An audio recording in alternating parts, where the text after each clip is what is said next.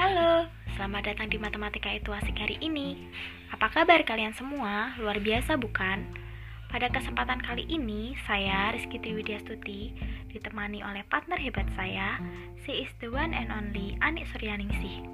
Kakak satu ini akan menemani bincang santai kita untuk lebih mencintai matematika. Podcast kali ini kita akan berbicara tentang matematika realistik di sekolah dasar. Kenapa sih hal ini penting? Bagaimana karakteristik dari pembelajaran matematika realistik di SD itu? Serta apa sih contoh matematika realistik pada materi matematika seperti operasi bilangan, pecahan, serta skala? Baiklah, selamat datang Kak Ani. Boleh nggak nih kita sharing-sharing sedikit tentang salah satu mapel yang sangat ditakuti dan dianggap membosankan bagi sebagian besar siswa? Yaitu tak lain dan tak bukan adalah matematika. Saya, Anik Suryaningsih. Terima kasih Kak Ciki, partner kece yang selalu menemani saya dan telah memberikan kesempatan kepada saya untuk dapat membahas sesuatu yang sangat menarik di matematika itu asyik. Dan pastinya dijamin tidak akan bosan deh. Wadaw, excited. Eh, maksud saya excited sekali saya untuk membahas topik kali ini. Pasti teman-teman juga tertarik bukan? Gimana bisa matematika yang merupakan mapel sulit bisa dikatakan asik? Kak Ani bakalan bantu jawab nih. Selama ini, sebagian besar pelajar menganggap matematika sebagai sesuatu yang menyebalkan dan sangat sulit dipelajari. Wah, gimana nih Kak Ani menurut Kak Ani soal anggapan ini? Wow, partner saya memiliki antusias dan semangat yang tinggi teman-teman Pendengar sekalian, pastinya juga selalu semangat terus kan? Oke, saya akan menjawab Memang, beberapa orang yang mendengar kata matematika hanya sepintas kata akan membuat mereka menjadi tidak bersemangat dan malas. Tapi, semua itu hanya asumsi seseorang saja yang fobia akan matematika. Jangan salah, kalau kita mau memahami matematika, itu pasti akan sederhana. Dan matematika itu selalu dekat dengan kehidupan sehari-hari kita. Misalnya nih, saat kita pergi ke pasar, tentunya kita harus bisa menggunakan matematika minimal operasi tambah, kurang, kali, dan bagi, agar kita tidak ditipu oleh penjualnya. Ia harus mengetahui hal yang sesederhana ini mengenai matematika itu asyik. Wah, jadi belajar matematika itu penting sekali ya, Kak. Benar sekali, belajar matematika itu sangat penting karena dengan mempelajari matematika, maka kemampuan dan keterampilan kita dalam berpikir akan terlatih. Belajar matematika juga mampu membantu kita untuk menganalisa masalah untuk mencari tahu solusi pemecahan masalah tersebut. Selain itu, matematika merupakan ilmu dasar yang banyak diaplikasikan ke dalam bidang ilmu lain seperti ilmu sosial, dan sains. Jadi dapat disimpulkan bahwa belajar matematika itu akan membawa pengaruh yang baik dalam kehidupan kita ya kak Seperti kemampuan berpikir kita akan menjadi terlatih dan dapat mengatasi permasalahan yang berkaitan dengan matematika Baik, saya juga ingin menanyakan karakteristik dari pembelajaran matematika realistik jika diterapkan di sekolah dasar itu seperti apa ya kak? Supaya kita dapat mengetahui karakteristik matematika realistik itu seperti apa. Yang pertama, saat diterapkan di sekolah. Menurut Aisyah, dalam buku yang berjudul Pengembangan Pembelajaran Matematika SD tahun 2007, yang pertama, pembelajaran harus dimulai dari masalah yang diambil dari dunia nyata. Masalah yang digunakan sebagai titik awal pembelajaran harus nyata bagi siswa agar mereka dapat langsung terlibat dalam situasi yang sesuai dengan pengalaman mereka. Yang kedua, siswa memiliki kebebasan untuk mengekspresikan hasil kerja mereka dalam menyelesaikan masalah nyata yang diberikan oleh guru. Oh, jadi matematika realistik itu identik dengan kehidupan real atau kehidupan sehari-hari ya? Selama ini kan guru terbiasa memberi peserta didik dengan rumus instan tanpa tahu asal muasal dari rumus tersebut. Jadi intinya matematika realistik itu bermanfaat untuk mempermudah peserta didik memahami materi.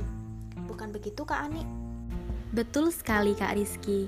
Dalam kegiatan belajar, sebelum peserta didik masuk pada materi, terlebih dahulu dibawa ke situasi yang menyenangkan dan bisa dengan permainan sebentar sebelum memasuki materi pembelajaran. Atau juga diperkenalkan dengan sesuatu yang real. Misalnya nih ya, pembelajaran pecahan dapat diawali dengan pembagian sebuah kue menjadi beberapa bagian yang sama, sehingga mereka mendapatkan pengetahuan baru dan bisa diaplikasikan dalam kehidupan sehari-hari mereka, supaya mereka tidak kaget dan tidak tegang saat guru memberikan sebuah soal yang berkaitan dengan pecahan. Baik Kak Ani, terima kasih atas penjelasannya. Untuk mengenai pembelajaran matematika realistik yang diterapkan akan diterapkan di sekolah dasar, apakah terdapat cara atau langkah-langkah pembelajarannya supaya kegiatan pembelajaran dengan pendekatan matematika realistik tersebut dapat, dapat terrealisasikan dengan baik? Bagaimana langkah-langkah penerapan pembelajaran realistik dan setiap model pendekatan atau teknik pembelajaran memiliki prosedur pelaksanaan yang terstruktur sesuai dengan karakteristiknya. Menurut Zulkardi dalam buku yang berjudul Pengembangan Pembelajaran Matematika SD tahun 2007, yang pertama adalah Hal yang dilakukan di awal adalah menyiapkan masalah realistik Guru harus benar-benar memahami masalah dan memiliki berbagai macam strategi yang mungkin akan ditempuh siswa dalam menyelesaikannya. Yang kedua, siswa diperkenalkan dengan strategi pembelajaran yang dipakai dan diperkenalkan kepada masalah realistik.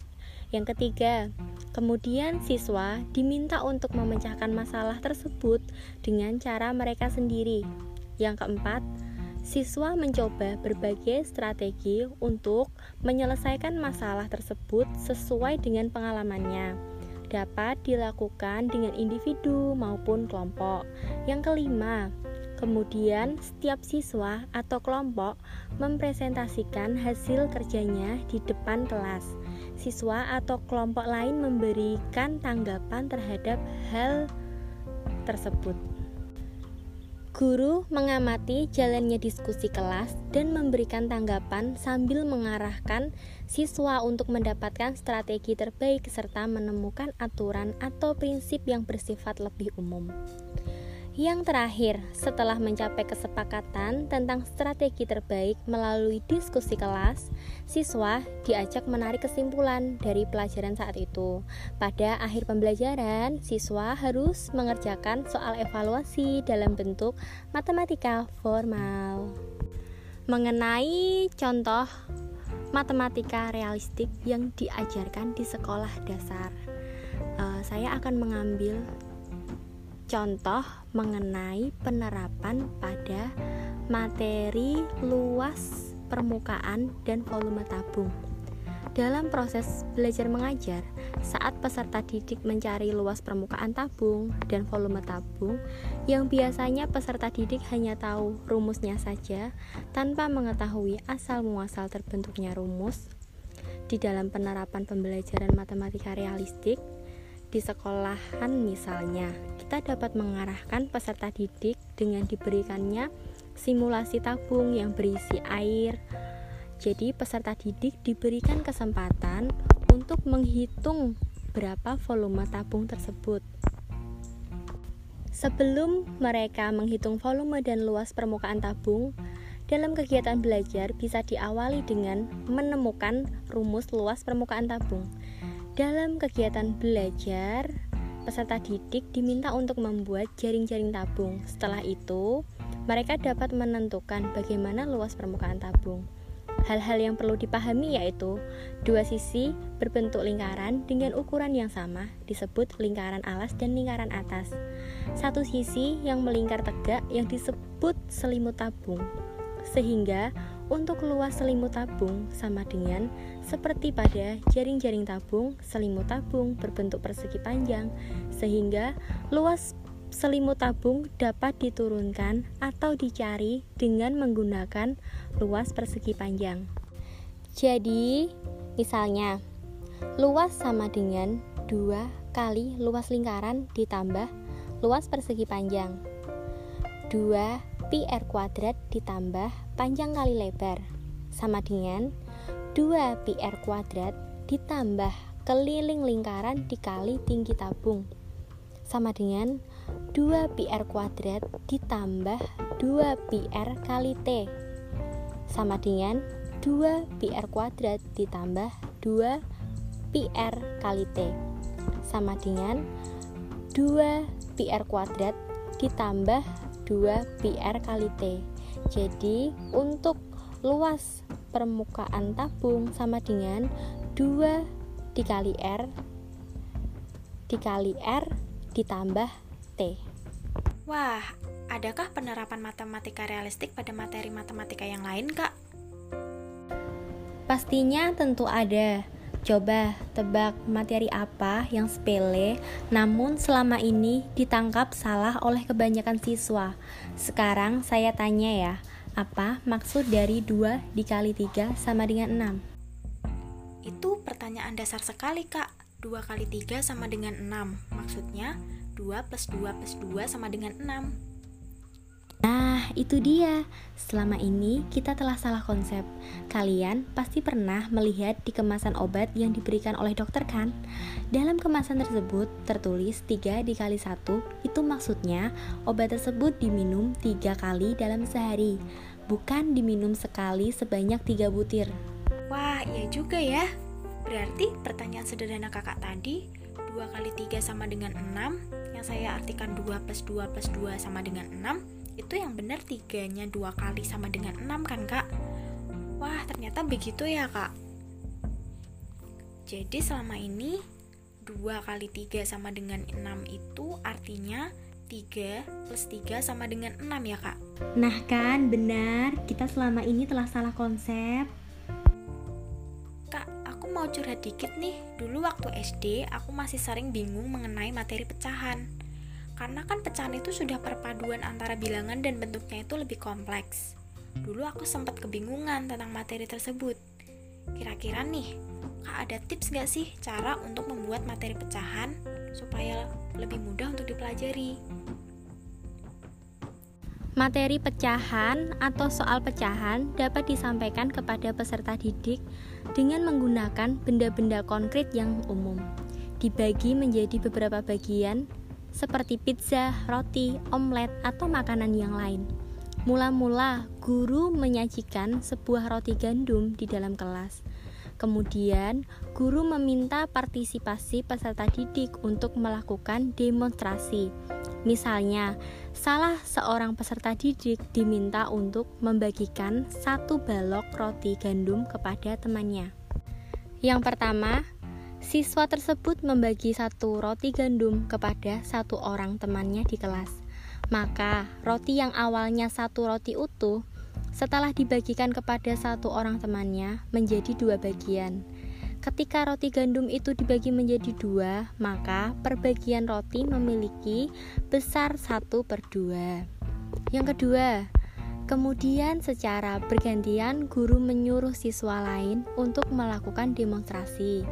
Siswa kedua diminta untuk memberikan satu roti untuk dibagikan kepada dua temannya. Setiap teman memiliki jatah yang sama, termasuk dirinya. Roti yang awalnya satu bagian utuh dibagi menjadi tiga, maka perbagian roti memiliki nilai satu per tiga. Dengan cara ini, guru tidak langsung memberikan pengertian dari pecahan, namun guru memperkenalkan konsep terlebih dahulu kepada peserta didik, sehingga peserta didik dapat menemukan sendiri pengetahuannya lewat pengenalan konsep pecahan melalui makanan yang sering dikonsumsi sehari-hari. Wah, dengan menggunakan pendekatan matematika realistik bisa memudahkan guru dalam menyampaikan materi, serta tentunya membantu siswa supaya lebih mudah memahami penyampaian guru ya kak. Pada akhirnya, kita sampai di ujung acara dalam podcast kita hari ini. Semoga dengan adanya podcast ini menjadikan matematika semakin disukai dan tidak dianggap sulit lagi. Untuk adik-adik yang mendengarkan podcast ini, semangat terus ya belajarnya. Untuk Mbak Ani, adakah yang ingin disampaikan? Oke, terima kasih. Yang akan saya sampaikan adalah kalian jangan menanamkan konsep sulit dulu terhadap segala sesuatu, karena jika kita sudah beranggapan bahwa sesuatu yang kita hadapi itu sulit, maka dalam melakukannya kita akan merasa kesusahan dan tidak senang. Yang pertama adalah sukai dulu sesuatu tersebut sehingga kita mampu melaksanakannya dengan senang hati. Sekian podcast kita hari ini. Selamat beraktivitas. Salam pelajar.